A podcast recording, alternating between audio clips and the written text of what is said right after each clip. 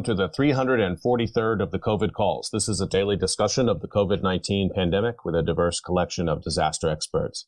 My name is Scott Gabriel Knowles. I'm a historian of disasters at the Korea Advanced Institute of Science and Technology. I'm coming to you live from Daejeon, South Korea. Today, I welcome Susan Skutta, founder of the group Young and Severely Affected by COVID. Just a reminder, you can usually catch COVID Calls live on weekdays at 6 p.m. Eastern Time. Just go to the COVID Calls YouTube channel to watch. You can hear COVID Calls anytime, recorded as podcasts on Spotify, iTunes, Podbean, or anywhere you get podcasts. You can also keep up with COVID Calls via Twitter using the handle at US of Disaster or at COVID Calls. Please help spread the word and send suggestions for future guests and future topics and please feel free to suggest yourself as a future guest. I just want to take a moment here to acknowledge once again the incredibly hard work of Shivani Patel, Bucky Stanton, Hyuna Kyum, and Eleanor, Eleanor Mays, who are working on the daily production of COVID calls, the scheduling of future COVID calls, scheduling all the way through the end of the year at this time and probably beyond, and who are working night and day on the creation of the website for COVID calls, in which all of the calls will reside in audio, video, transcript, and much, much more there. So stay tuned for that. Uh, announcement about a launch date will be coming soon. Thank you. As of today, September 16th, 2021, there are 4,660,309 deaths from COVID 19 globally. That's according to the Johns Hopkins University Coronavirus Resource Center. I've been reading an obituary or a story of advocacy for those impacted by the pandemic, and I'd like to continue that now. These are two obituaries which were featured on the Facebook group Young and Severely Affected by COVID. Leslie Ann Ibarra appeared in the Tribute Archive September 5th, 2021. Leslie Booms Ibarra passed away Saturday, September 11th, 2021, at the age of 31. She was born in Corpus Christi, Texas on September 24th, 1989. After finishing school, she pursued a career in the medical field, obtaining a degree as a medical assistant. She succeeded in all aspects of her job. She held a 10 year career in the medical field at the Children's Center of Corpus Christi. It was her whole life. She loved her job so much and was an asset to the company. Nobody can fill her shoes or live up to her expectations. Her personality was just as daring as her hobbies. She loved cars, racing, motorcycles, being with family, and helping others. Leslie is survived by her husband, Angel Amus Ibarra, and her daughter, Rogue Sky Ibarra. She will be dearly missed by all her family and friends. She was a beautiful soul, and a celebration of her life will keep our hearts and faith forever strong.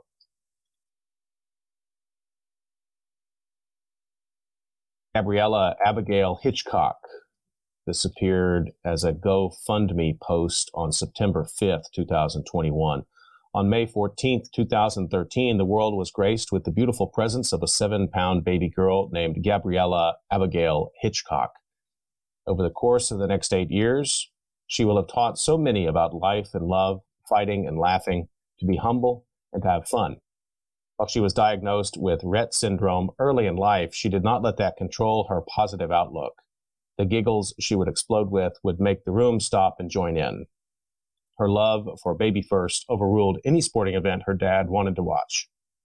If tech was on, everything else stopped, and that meant anywhere she was. While Gabby was nonverbal, she showed expression through her beautiful eyes. You knew immediately if she was uncomfortable or unhappy about something, but also that she loved what was going on and what she was surrounded by. She was a daddy's girl and had her mama wrapped around her finger. On September 4th, 2021, Gabby took her last breath here on earth. She has joined her Aunt Jenny in heaven. While this world will never be the same, heaven has no idea what it's in for. Hug your babies a little tighter tonight. Say a prayer for Gabby's mom and dad as they navigate the next chapter of their journey. God bless you, Gabby girl. We love you. Obituary of Gabriella Abigail Hitchcock, from GoFundMe. And before that, we heard the obituary from the Tribute Archive of Leslie Ann Ibarra.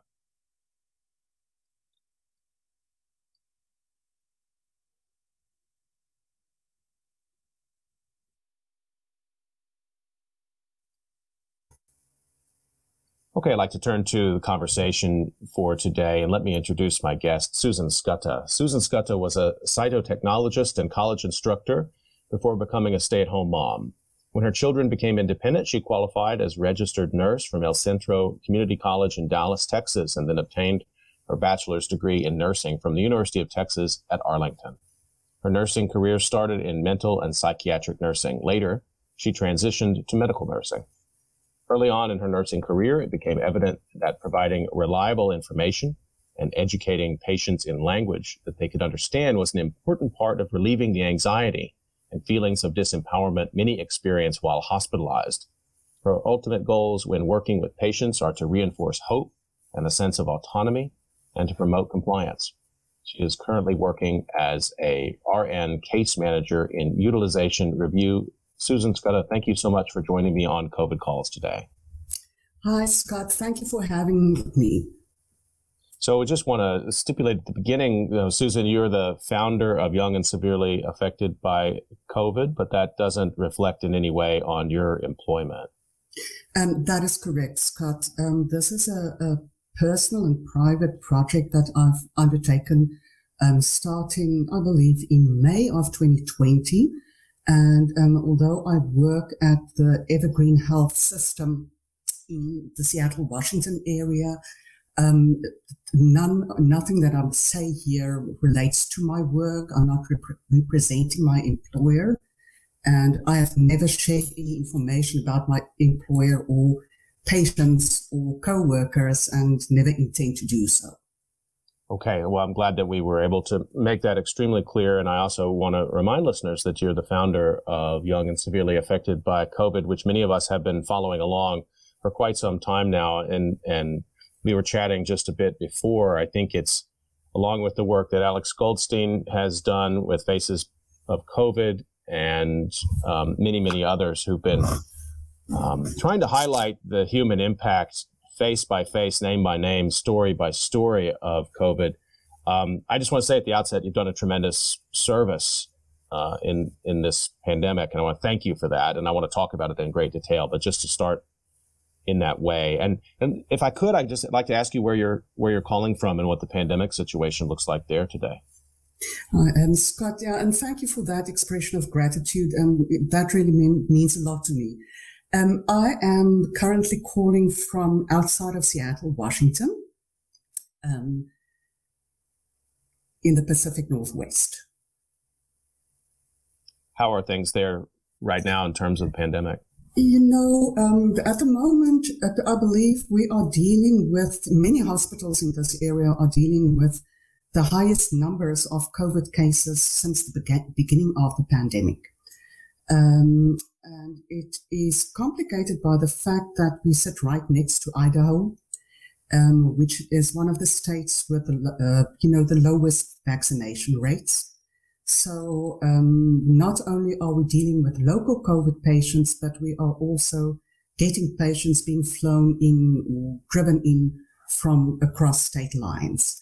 So hospitals are full to capacity. ICUs are still struggling with a lot of COVID patients. Um, yes, so it's still pretty intense here. So you're in Eastern Washington then? Uh, no, not, but the, but in Western Washington. So yes, Western Washington, area. so right on the coast. Okay, so um, sorry, I, I, was thinking about the, what you're pointing out about Idaho. So you're actually seeing an Idaho impact all the way across the state of Washington. It does. Wow. Okay. It does. Hmm. Um, I wonder if you wouldn't mind sharing a memory from this COVID period, something that really sort of crystallizes what it's been like to live through COVID for you. Um, probably the very beginning, where we all were, um, you know, very nervous, and the first uh, case in the United States that was diagnosed with COVID was in Washington State, and I believe that was in January of 2020. And um, so we were, there was like a, a communal anxiety that, you know, it, it was in the air. We, we, I think all expected that it's, it's going to grow. It's, this is not where it starts. And it was indeed soon after that that the first patients started being hospitalized um, all over the Seattle area. And um, it, we were really worried. So the, there was a, a, a, communal anxiety. That's the best way that I can describe.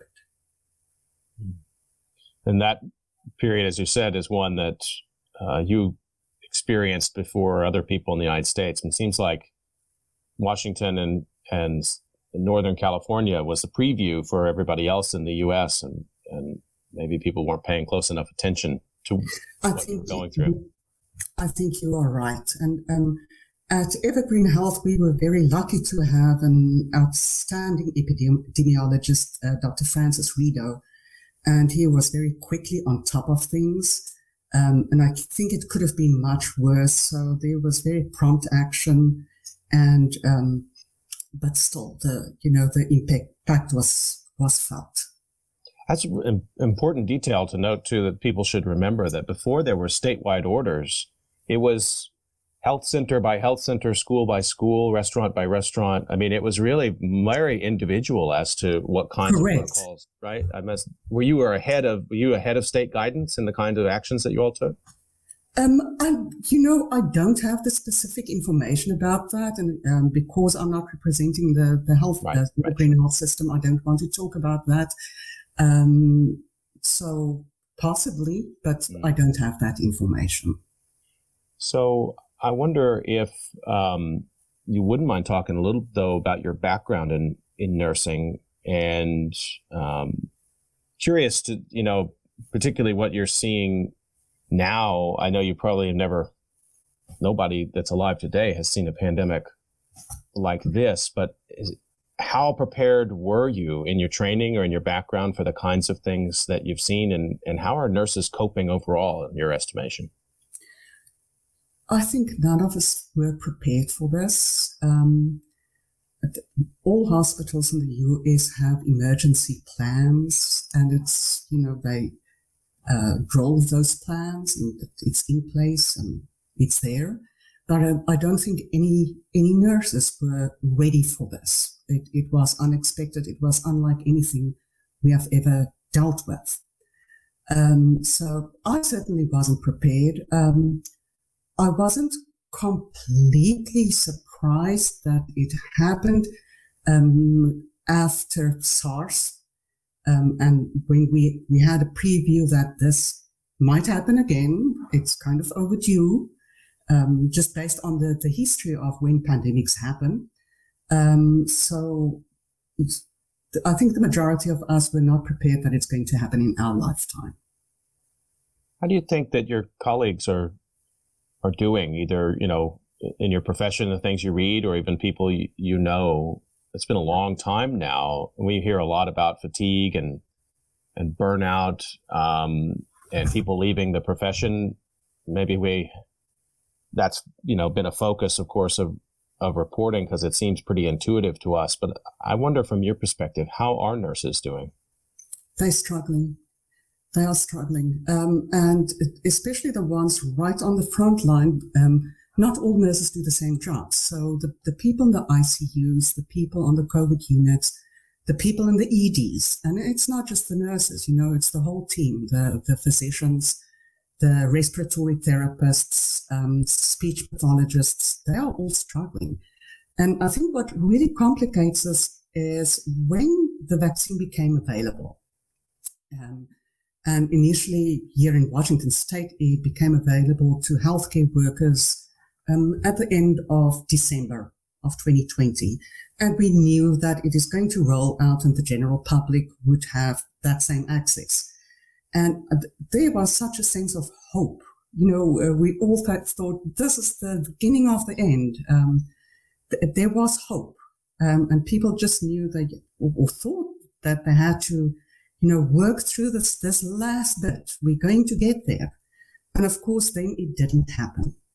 and because of the resistance to uh, getting vaccinated and because of, of the Delta strain that has such a higher impact than um, previous strains. So um, healthcare workers are tired. Um, some of them, you know, they've lost hope. Um, some of them are angry, and, and it's understandable. There's there's there's anger and despair. Um, and as you say, some leave, uh, you know, direct patient care because they just cannot deal with it anymore. That anger, I wonder, I mean, you can't characterize it in a single way, but where does that come from? Does it does it come from just an overall accumulation of feeling that nurses aren't listened to, or or is it a, more about the vaccination um, situation people not getting vaccinated? I mean, where is that? Where's that coming from? Um, I think it's uh, it's basically basically um, the the two things that I can think of is firstly the fact that we do have a solution. It's the vaccination, and yet people still refuse it. So um, people feel that we shouldn't be in this situation. It, it could have been solved. And then a, a, a second factor in the anger, I believe, is fear.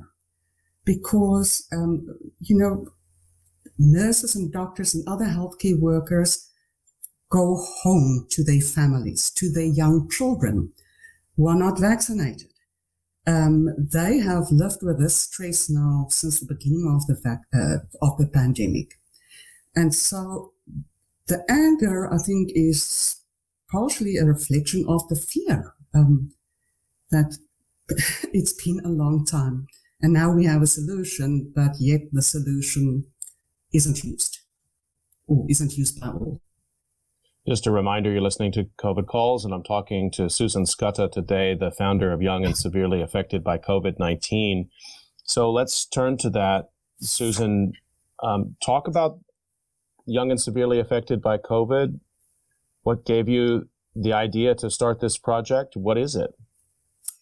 So, initially, when the pandemic started, um, we saw on the news, um, you know, these reports that young people are not at risk for severe disease. It's only the elderly, it's only people um, who are severely compromised, pre existing conditions. And um, we also saw news reports of people having young people having big parties, pool parties, and other ga- gatherings. And um,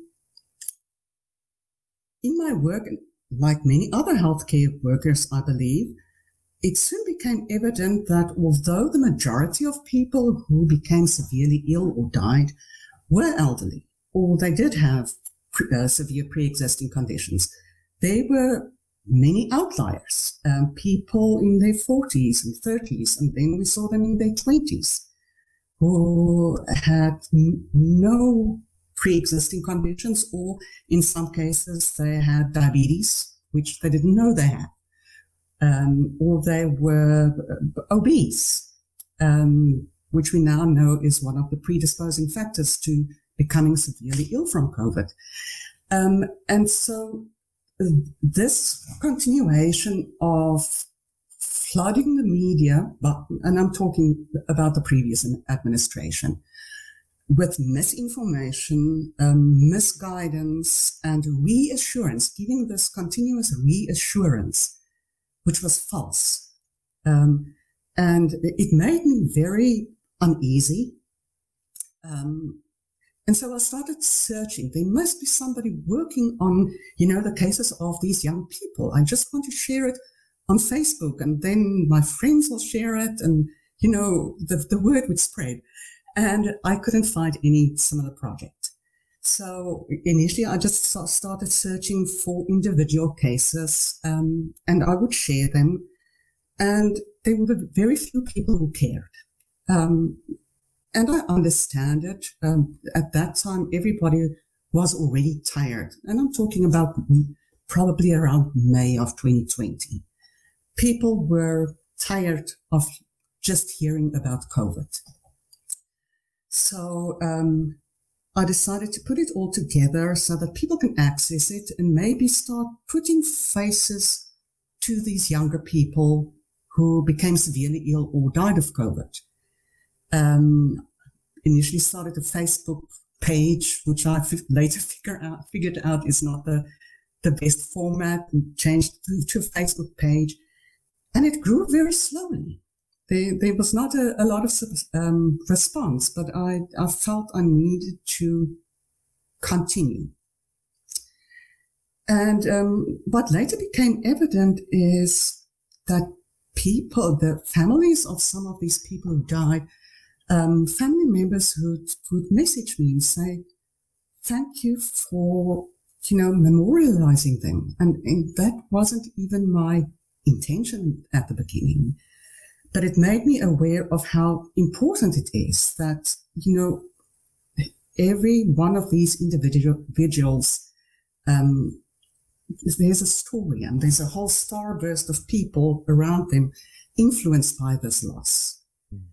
And um, that's how it started.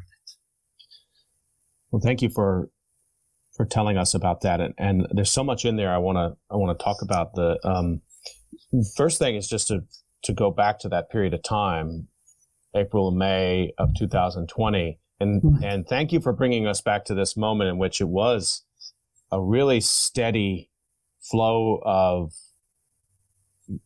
I, I guess I want to be charitable and say it's misinformation. I, I think it, it became disinformation as well about the impact of COVID on young people.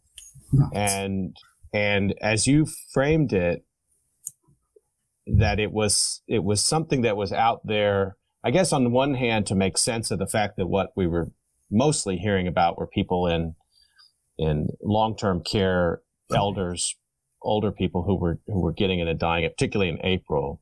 Um, but as you point out, there were plenty of evidence that not, that was not the only thing, and so it was somehow, I guess, if we if we're sympathetic about it, it was it was a story that we heard so that people wouldn't be as concerned for their own health if they were younger, or they wouldn't be as concerned for their children. When I'm feeling less charitable, I feel like that was really um, done in a in a deceitful way. And I, you know, I don't know of any evidence that yet has been turned out about you know the previous administration's strategy along those lines but mm-hmm. certainly mm-hmm. by the end of the summer of last year as we're moving towards a school year that became strategic strategic communication for the Trump administration that kids have to go back to school and this disease doesn't affect them and if you say otherwise you're lying i just mm-hmm. found that so distressing you had already been doing the project at that point for several months Correct. And, um, you know, there, there was a period in 2020 that I went through so much anger about what I was seeing. Um, because, as you say, it wasn't just misinformation, it was disinformation. And um, what I found ironic is that um, that same mentality was seen initially in Wuhan with the Chinese government, where they tried not that they were not transparent they were very concerned about social unrest and they um, didn't want to disturb the economy. So it was downplayed the, mm. until, you know, it mushroomed and it exploded. And so the virus gets to America and here we see exactly the same thing. Um, downplay, try to, you know, retain the e- economic integrity, try to prevent chaos and, you know, people becoming really panicked. Instead of, of um, informing people this this is bad. You know you're dealing with something that's really bad. Um, what i find difficult at this point is that um, although there's still a clear um, indication that those who are against the vaccine they are more uh, people who are republicans who are against the vaccine. And you know, I, I don't want to make that the focus. I, I, I'm always sort of walking on eggs because I, I want to address it that people need to be, you know, they have to investigate their own, uh, their own backgrounds, their own belief systems, um, and see where they come from and, and how they have been influenced by their immediate society and by their religious leaders. And I don't want to offend people, but at the same time, I want them to look very closely at how this mindset that's influenced by culture and societal pressures and education and all those things, how it is impacting individual families and, and you know, kids ending up without parents. Um, it's such a thoughtful approach. And I, I mean, just to, to underline the moment we're in as a society, that telling the truth about a health impact of a pandemic suddenly becomes a situation where you have to second guess yourself and ask if that's political. Right. That's that's distressing also. Right. It should never have been about politics. It should have right. been about about health. Um, and and yeah, that is distressful.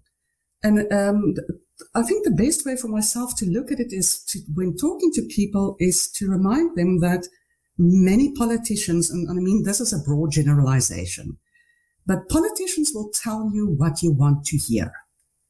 Politicians are going to want to make you comfortable and, you know, relax with them. Doctors in their everyday lives are the ones who tell patients, you have to stop drinking or you're going to die. They have to inform you, you have a new diagnosis of cancer.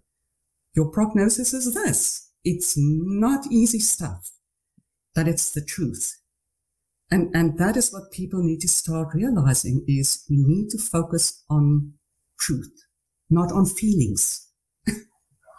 the, um, the other thing I, I found really fascinating in what you were describing, and I think I hadn't quite put this together in this way, is the challenge of health communication is is real. It's every day. It's before the pandemic, and it will go on, um, because science is changing and because medical best practices keep up with science. And in the middle of a pandemic, that's been fast moving. So this has often been pointed to um, in anti-vaccination circles um, that well, the government has changed its mind multiple times about masks, or they've changed their mind. I'm hearing this about booster shots now. Well, the government can't make up its mind about boosters, and so we can't right. trust anything they say. And I have to say, I mean, even back, you know, last year when Trump was promoting the Operation Warp Speed, it cut across politics, at least for a brief period of time, in which people, say I think some who are more on the left, said, well, if Trump is pushing this so fast, I'm not sure I can trust it. Right. So it, that's problematic. But the part of that is particularly comes back to your work is I worry what's stuck in some people's minds early on is, oh, young people don't get this. Exactly. And, and you know, I was talking to my husband last night um, in preparation for this, this interview, and um, we were talking about why was it so hard to get past that point? And it basically took the Delta variant to start changing people's minds. And um, he brought up a very valid point, and it is that the initial message is the most powerful. People heard that. It was good to hear. It felt good. It was reassuring, and it stuck.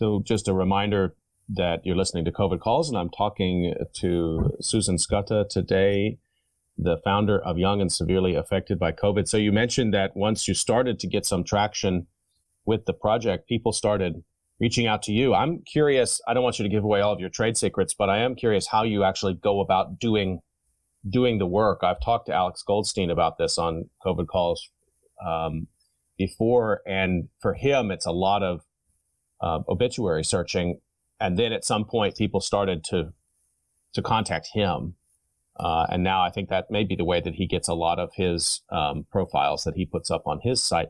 How how did you go about it? You know, my um, it, initial searches were basically also obituaries, um, news stories, uh, GoFundMe stories, um, Facebook, and um, I still do a lot of that, that.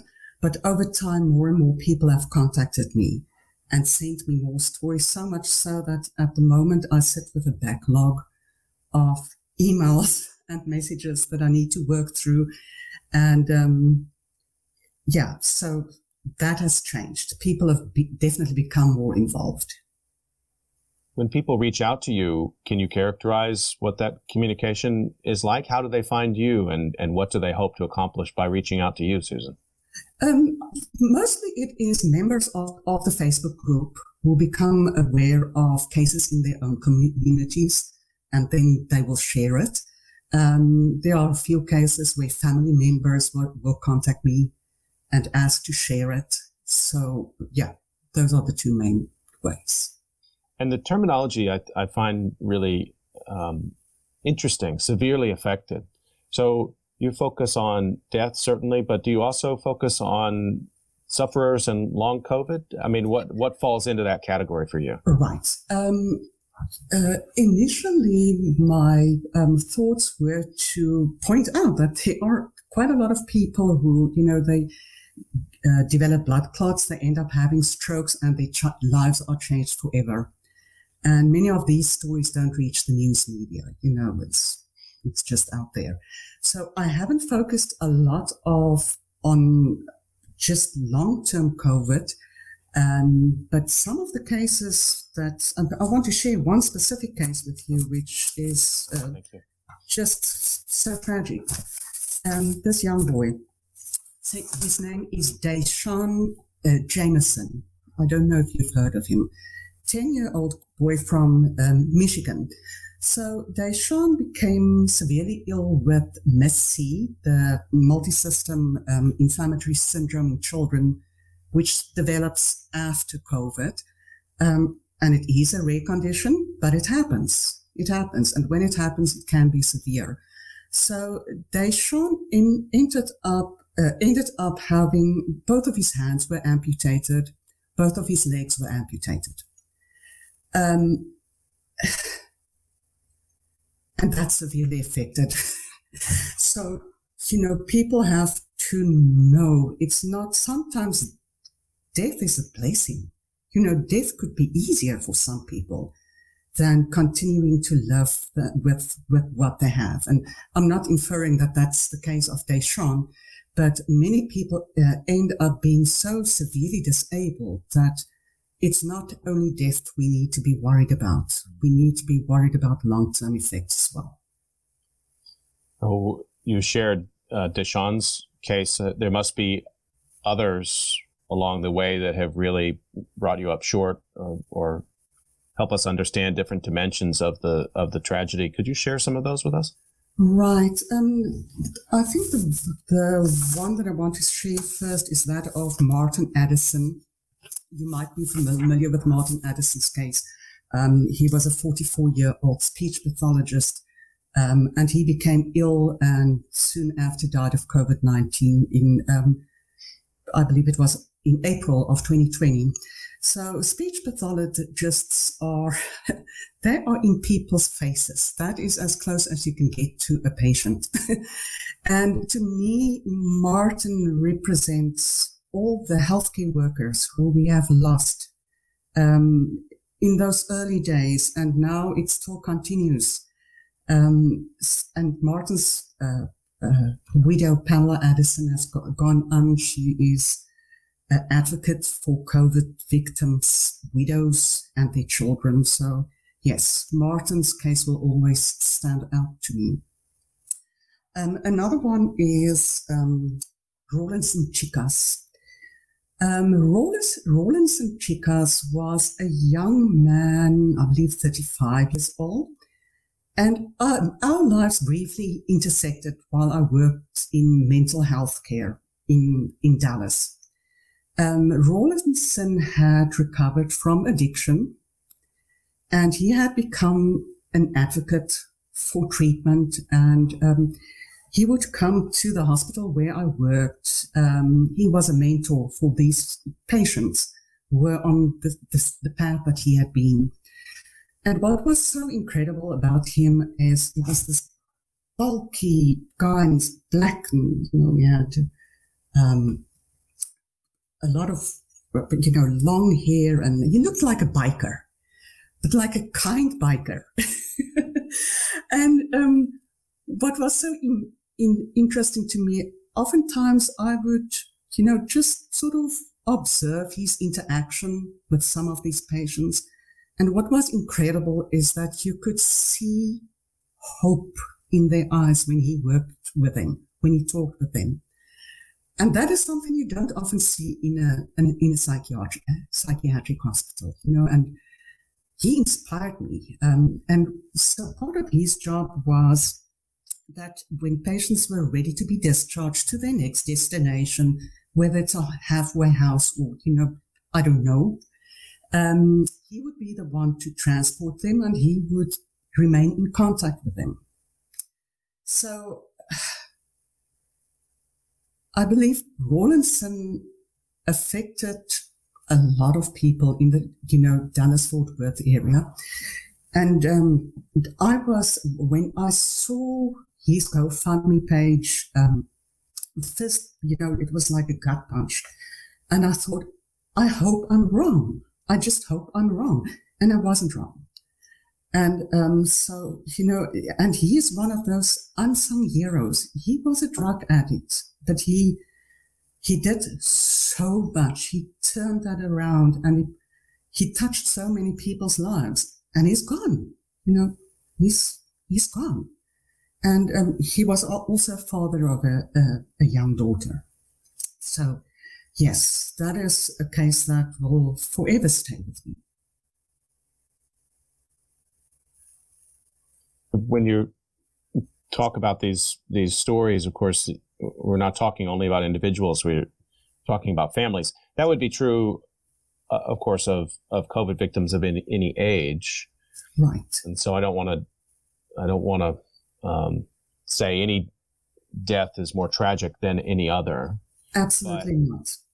But when we're talking about maybe younger COVID sufferers, there will be a direct impact on a parent or on on a child, and that's in the, you know we've talked a lot on COVID calls about the impact of this pandemic on on children uh, who are severely affected not in their own health but by the loss of a parent. So we have some tens of thousands now of children in America who are now have lost a parent or a primary caregiver or have lost both parents. Correct. We're seeing that more and more. But that's another dimension of being severely affected, isn't it? Absolutely. And, you know, at one point I wanted to, in this project, get more, uh, dig deeper into that because in the end, the children are the ones that I think touch all of us and who, uh, who are most severely affected. Um, by um, losing parents. Suddenly, their whole life has changed. Um, and that is why part of my decision, and when I started the project, I had to decide, but what is young? Mm-hmm. you know, in, in where do you cut off? When are you not young anymore? And I'm definitely not implying that at 51 you're suddenly not young anymore. But I'm, I, am glad to hear that. I'm really glad to hear that. I was wondering if you're going to put a number on the board, and I'm wondering I'm gonna, where I'm going to fit in there. But okay, good, good.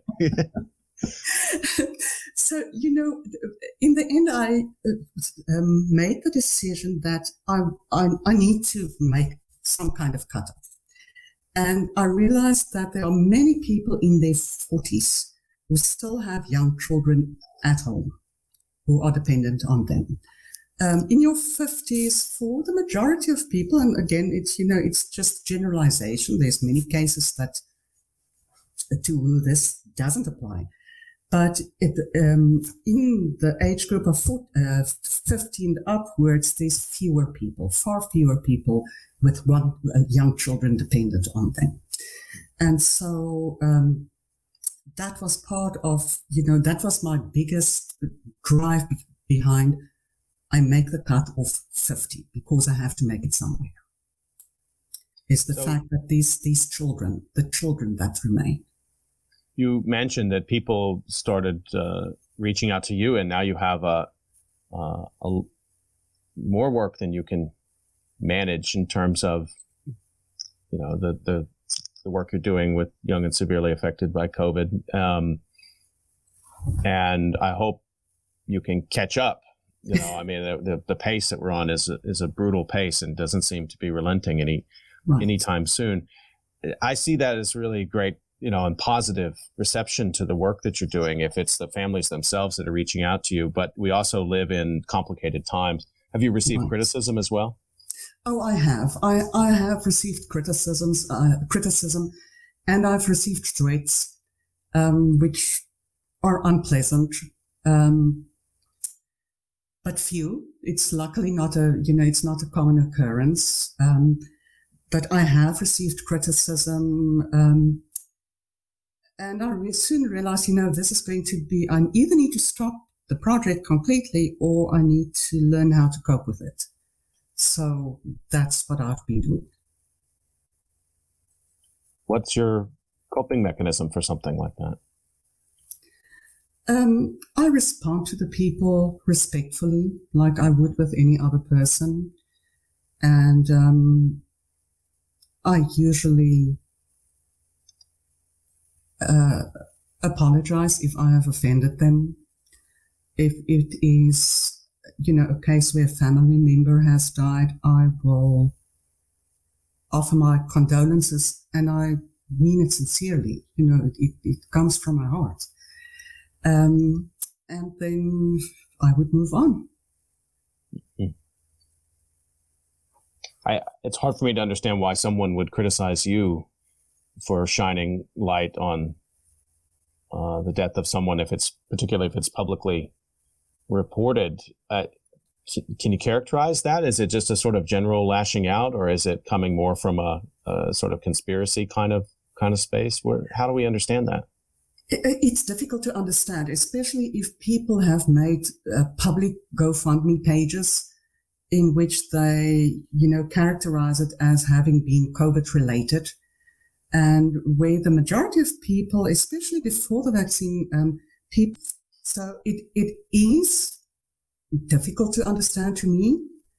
Um, but I think there are a lot of people, and it, it may be changing, but especially, um, I would say until about two months ago, there were a lot of people who wanted to not acknowledge COVID as the cause of the death of the, their loved one.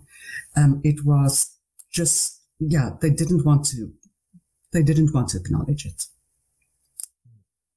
So when when you post it in the context of COVID, it somehow is jarring for people who are just not ready to acknowledge that. Right, right. I think that that is what it is, and and what I find really sad about that is. Um, those who have lost loved ones who have refused the vaccine but then the family comes out and say, you know, the patient refused or we didn't want it. We so wish we, we didn't make that decision. I have the greatest admiration for those people because they are actually um, applying that terribly sad loss to in service of society. You know, they are preventing further loss of life. Um, and to me, that is, I, I, understand it must be very difficult to do, but I also believe it's the right thing to do, you know, and, and I admire families and individuals who do that. So I just want to remind everyone that you're listening to COVID Calls, and I'm talking to Susan Skutta today, the founder of Young and Severely Affected by COVID. And Susan, we should give people an opportunity to know where they can find this group. is primarily still um, a Facebook group. That's the the main way to interact with the content you've pulled together? You know, it's on Facebook and um, it's actually uh, by the same name on Twitter. Mm-hmm. Um, so they can uh, find it either on, on, on Twitter or on Facebook. Okay. So if you're looking to get um, to see the, the full collection of what Susan's been doing, go find that. And I think it's at Young and Severely Affected by COVID on Is Twitter. it terrible that I don't even know by now? I just click my link. no, it's not terrible at all. It's it's it's uh, the reality of how much work you're doing that you're, you're not taking the time to worry about that part of it. Um, and I think if you go looking for it on Facebook, just with that title, "Young and Severely Affected by COVID," you will find it there. And I've also linked to it uh, on my Twitter account, so people can certainly find it there as well. If you just go to at US of Disaster, you'll find um, what Susan's been been up to. So. Um, just want to stay with this just a little bit longer in terms of the the community around this. And so, you know, it's a Facebook group. It's it's um, functioning as a community and a, a, very special and unique one for these times. What is that community like? What do people get by participating in it? I mean, what what do they what does it do for them, and then what do they contribute? Um, you know, I believe that the a big driving force behind this is in specific areas where people have low vaccination rates and um, the communities around them are resistant to getting the vaccine. People are, you know, they're trying to find supporting evidence of to, to um, encourage their communities in, and their friends and their family to see, show them this is what's happening. This is what's happening right here in our little town. So I think that is a, is a big part of it is that people are trying to find information that's not always readily available. Um, to enable, you know, for all of us moving forward in this pandemic. I think that's that's a really important detail. So so people are finding this and then using it as a way to communicate with people they love to try to show them that they need to get vaccinated. Right. It's it's. Um, I think that is at this stage probably one of the most important um, purposes that the group serves. I, mean, I think that's really important because if, if people are keeping up with the news, or even if, if they're only haphazardly keeping up with the news, um, this population group up until very recently has not been featured. And and if they're following the news closely, like if they're reading obituaries of COVID deaths, which I don't think most people do, you and I right. might be unique in that regard. Right. They're one here, one there. They still feel somehow like outliers. But when you begin to read them as a group and bring it together, then you see the many dimensions of it, I think. I think you are absolutely right. Um, uh, this pandemic has, in a, a big part, the, the, effects and the devastation has been hidden. You know, it's it's hidden in hospitals, in ICUs. It's hidden in homes where people are mourning. Um, it's not as if we have a, a apocalyptic people dying on the streets. it might have been a, a, different effect, but it's it's it's a quiet pandemic is what I want to call it. And, and that's what makes it so difficult for the information to get out. And, um, that really makes me grateful for people who share the information and, you know, contribute to it, to this project and encourage others um, to, you know, do what we all need to do. Do you have some particular, like quite specific goals with this work, Susan? I mean, I know early on your goal, you very clear it was to actually just make people conscious of the fact that this can affect people who are not just elderly, but we we kind of know that by now, or we should know that societally right. by now. So I'm sort of curious how your goals have changed over time and what you're trying to achieve right now. Oh, right. And I can talk a long time about that, which I, we, I won't do. Um, but at this time, I think that the two most important things to me are that, um, you know, we're dealing with a lot of anger understandable anger, as we've spoken about before. And I think the backlash that we see by vaccinated people against anti-vaxxers is doing much more harm than, you know, coming from a place of caring and motivating people. So, and, and I don't know how I'm going to do this. I've been trying to, and I'll, I'll keep at it and try to figure it out. that we need to get to a place um, where we recognize that um,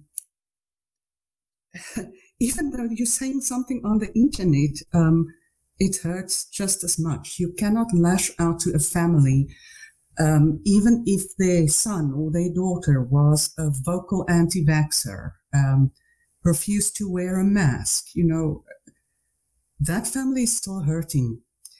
And by meanness and um, aggression, it's you're not going to change anything. um, it, we and it's okay to express the the the anger and the fury in a different way, but I, I feel that we need to come to a place where we recognize that these are still our fellow citizens. These are fathers and mothers. Um, would you have said that about that person in 2019? Mm. No.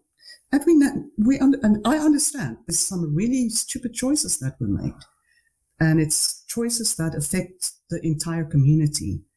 But we cannot lose focus of we are dealing with our fellow human beings.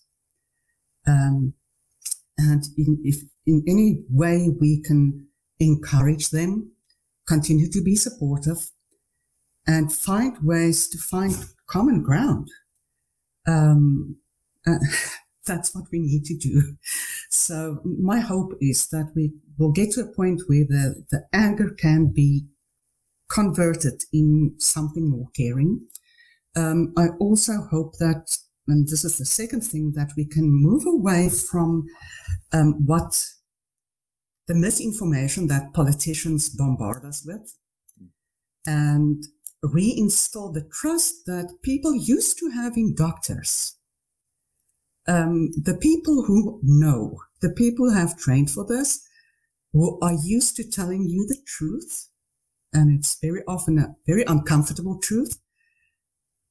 We need, people need to start listening to what their doctors say. we need to get back to, and, and, it's so basic. I mean, 20 years ago, the statement would have been crazy. people would have asked, what do you mean? We do listen to doctors. We need to get back to that. We need to get back to truth and evidence based information. Well, um, very well stated on the second one. And, and on the first point uh, about sort of erosion of community, I had thought, I would have thought, if you told me about this project in 2019, that this would have been the evidence of the coming together of people around death, particularly Correct. around young people. Right. Uh, and so that has also been an injury. I think that people, certainly family members, have experienced it profoundly. I know, but even on, on the outside, at a remove, to see the dissolution of societal caring, and it's not everywhere. In fact, it's probably a pretty small majority of people who'd be willing to lash out at a at a family or lash out at you, but they're amplified. They amplify themselves. They're very good at that. The media right. amplifies them, right? And it does hurt.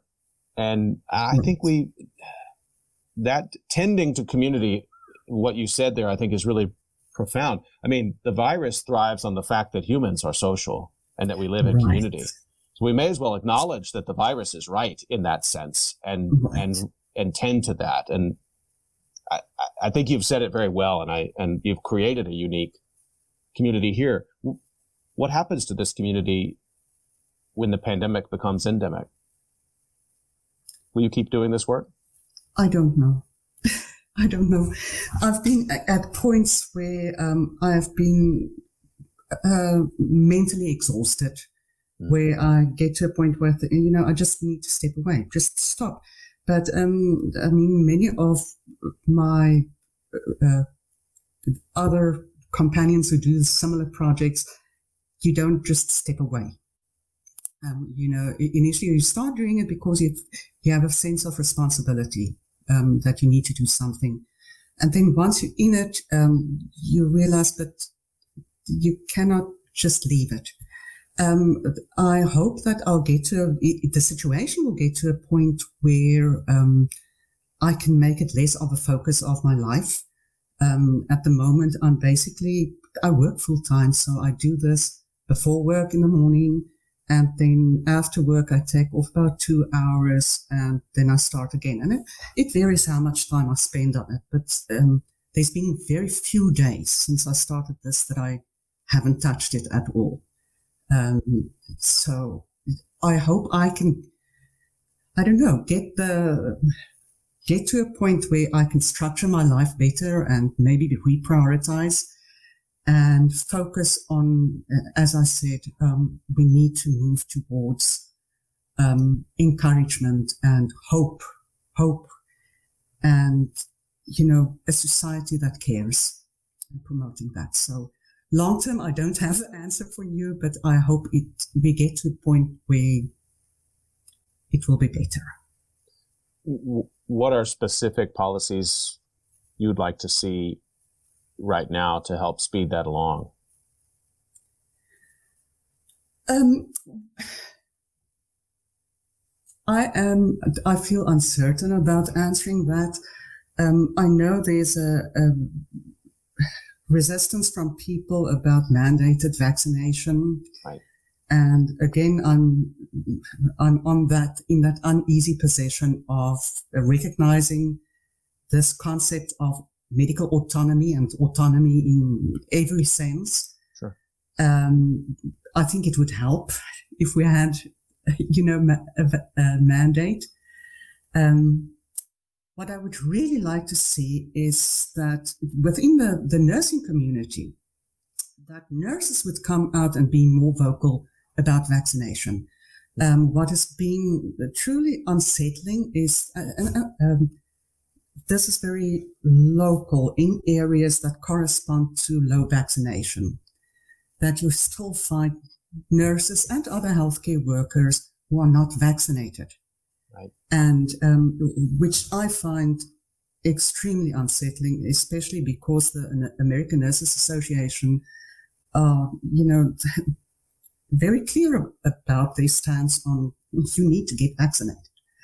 So, um, we are seeing more hospitals and other healthcare facilities that are changing, that are requiring the workers to be vaccinated. I hope that that becomes more universal, um, and that that healthcare workers re- need to realize that what you carry out, and I'm not talking of the virus, your your attitude, what you say on social media, um, there's a responsibility. We need to support mm. the effort of getting back to to a better life. Well, almost up on time in my conversation today with Susan Skutta. One more question, Susan, and this is the question I ask for the historians in, in the crowd, uh, which is how will you be archiving this work and I know you didn't start this to make a historical project. I mean, you're intervening in, in providing knowledge and hope for people and created a community. Right. But you've also created a quite unique archive of our time. And I wonder what your future plan is for that and, and careful how you answer because there's probably an army of graduate students out there right now who are thinking, wow, this is a project that I could really I could really work on. There will be people out there who will want to preserve every aspect of what you've accomplished here. I, I mean, I count myself among them. Oof. Maybe this shows my ignorance, but I haven't thought about that. I do not know. I do not know. Hmm. Um, I recognize that it's been, it is important work, um, but I do not know. I don't have an answer for you. Hmm. No, I, I, don't think that's ignorance at all. I think it's it's evidence that you, are busy doing the work. um, yeah, but I, but I think it's and it is archived already. I mean, at, in in the places where you're putting it up, it's archived there on Twitter and it's archived uh, in in Facebook. Um, it, it's such a unique record of this of this moment, this time that we're going through. So, um, Susan, just any final things you wanted to say? Uh, you know, something we didn't get to that you wanted to mention, or anything you wanted to leave our listeners with? Um, I made a note, and let me maybe we already spoke about that. Um, yeah, uh, I think I already said what I wanted to, to, to say, but um, the big thing that I want to leave with is to keep uh, encouraging people who are still not vaccinated, who have access and who are candidates for the, the vaccine to get the vaccine. Um, there's still a lot of people out there for various reasons who say they'll wait and see. Uh, we are way past the, the, stage of having that luxury of waiting and seeing. We are, see- we have seen, we have seen. So, um, you know, and this is coming from a, a place of kindness. You know, I want people to get vaccinated for themselves and for them, their families. Um, and again, I want to encourage people to you know, get the information from their doctor. I want uh, women who are pregnant or are planning to become pregnant. We are seeing a lot of young pregnant mothers dying at the moment um, who are unvaccinated. And, you know, talk to your gynecologist or your, your OB-GYN. If, if uh, they say you should not get vaccinated, maybe talk to another specialist because the evidence is clear. Um, these young mothers are at a severely high risk of severe adverse effects. And um, I mean, that is just a, a, sad situation that needs to be addressed, and people need to to know about that and encouraged to be vaccinated. Just want to remind everyone you've been listening to COVID Calls, and you can catch COVID Calls most weekdays live at 6 p.m. Eastern Time. Today, I've been talking with Susan Skutta, the founder of Young and Severely Affected by COVID. Susan, thanks for your work, and thanks for taking the time to to share this, um, uh, you know, your insights into what you've been doing. And and I know it's it's hard daily work, and I hope you'll keep doing it. Thanks for talking. Thank you so much for the opportunity, Scott. I really appreciate it. Stay healthy, everyone. We'll see you next time on COVID Calls.